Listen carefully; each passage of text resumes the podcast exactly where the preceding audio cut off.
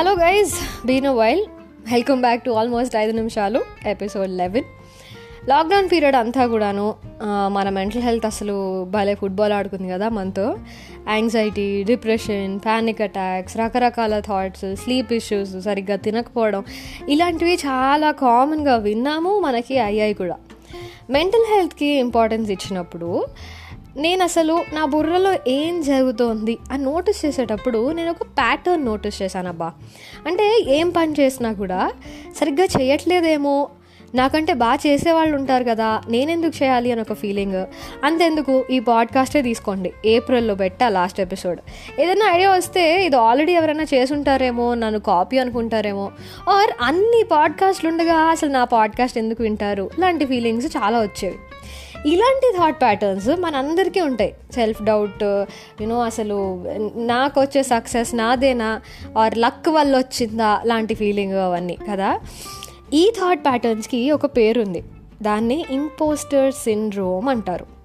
ఎంత స్కిల్ ఎంత సక్సెస్ మనం ఎంత సక్సెస్ఫుల్ అని ప్రూఫ్ ఉన్నా కూడా మనం దానికి వర్తి కాదేమో అని ఫీలింగ్ రావటం. The feeling that we don't deserve our success is called impostor syndrome ఇది almost seventy percent of people వాళ్ళ లైఫ్లో అట్ సమ్ పాయింట్ ఈ ఇంపోస్టర్ సిండ్రోమ్ అనేది ఫీల్ అవుతారట. మనకు వచ్చిన సక్సెస్ మనం చేసే పని వల్ల మన టాలెంట్ వల్ల కాదు లక్ వల్ల టైమింగ్ వల్ల అనే ఫీలింగ్ మనం చేసే పనిలోనే కాదు తెలుసా? మనం వెళ్ళే కొత్త ప్లేసెస్ అవ్వచ్చు మనం కలిసే కొత్త వాళ్ళు అవ్వచ్చు. ఇన్ఫ్యాక్ట్ మన రిలేషన్షిప్స్ అన్నిటి మీద కూడా ఈ ఇంపోస్టర్ సిండ్రోమ్ ఎఫెక్ట్ ఉంటుంది. అంటే ఇంత మంచోళ్ళు మనతో ఫ్రెండ్స్ ఎందుకు అయ్యారు? మనం ఏంటో తెలిస్తే వెళ్ళిపోతారా? మన వదిలేస్తారా? అని ఒక ఫియర్ ఉండడం. అసలు ఇలాంటి వాళ్ళకి ఇంకా బెటర్ ఫ్రెండ్స్ ఉంటారు కదా?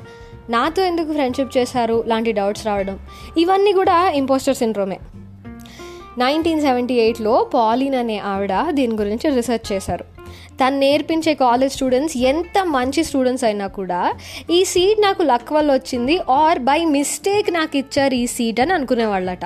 ఆవిడకి అరే నేను కాలేజ్లో ఉన్నప్పుడు కూడా నాకు ఇలానే ఉండేది కదా మన అందరికీ ఈ ఫీలింగ్ ఎందుకు వస్తుంది అని దీని గురించి రీసెర్చ్ చేసి దీన్ని ఇంపోస్టర్ సిండ్రోమ్ అనే పేరు ఇచ్చారు.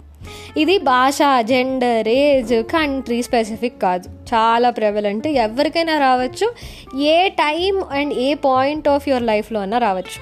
అలా అని చెప్పి it is not a disease it is not an abnormality also అందుకే దీని ట్రీట్మెంట్ ఏంటో తెలుసా?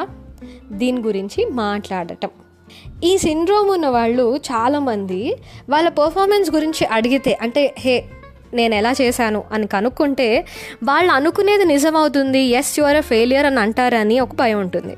సరే పోనీ ఫీడ్బ్యాక్ పాజిటివ్గా ఉన్నా కూడా అరే భలే చేసావురా అని చెప్పినా కూడా నా వల్ల కాదులే అది అదేదో లక్ వల్ల అయింది అని వాళ్ళని వాళ్ళు కన్విన్స్ చేసేసుకుంటారు.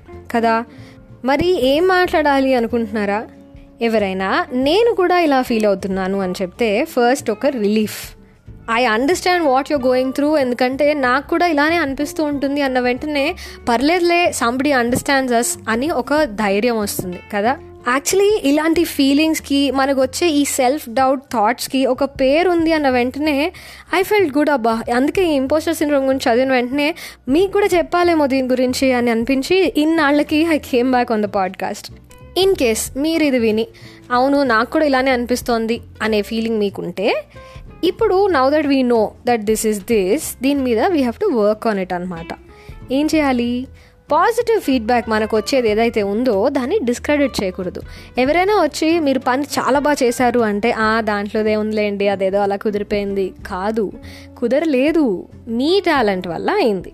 సో పాజిటివ్ ఫీడ్బ్యాక్ని రీవిజిట్ చేసి ఇది నా వల్లే అయింది నా టాలెంట్ వల్ల అయింది అనేది గుర్తించడం స్టార్ట్ చేద్దాం. సెకండ్లీ మనం బాగా గుర్తుంచుకోవాల్సింది ఏంటంటే పూరి గారు ఏమన్నారు? గుర్తుపెట్టుకో. నీకంటే తోపెవడు లేడిక్కడ. అదనమాట.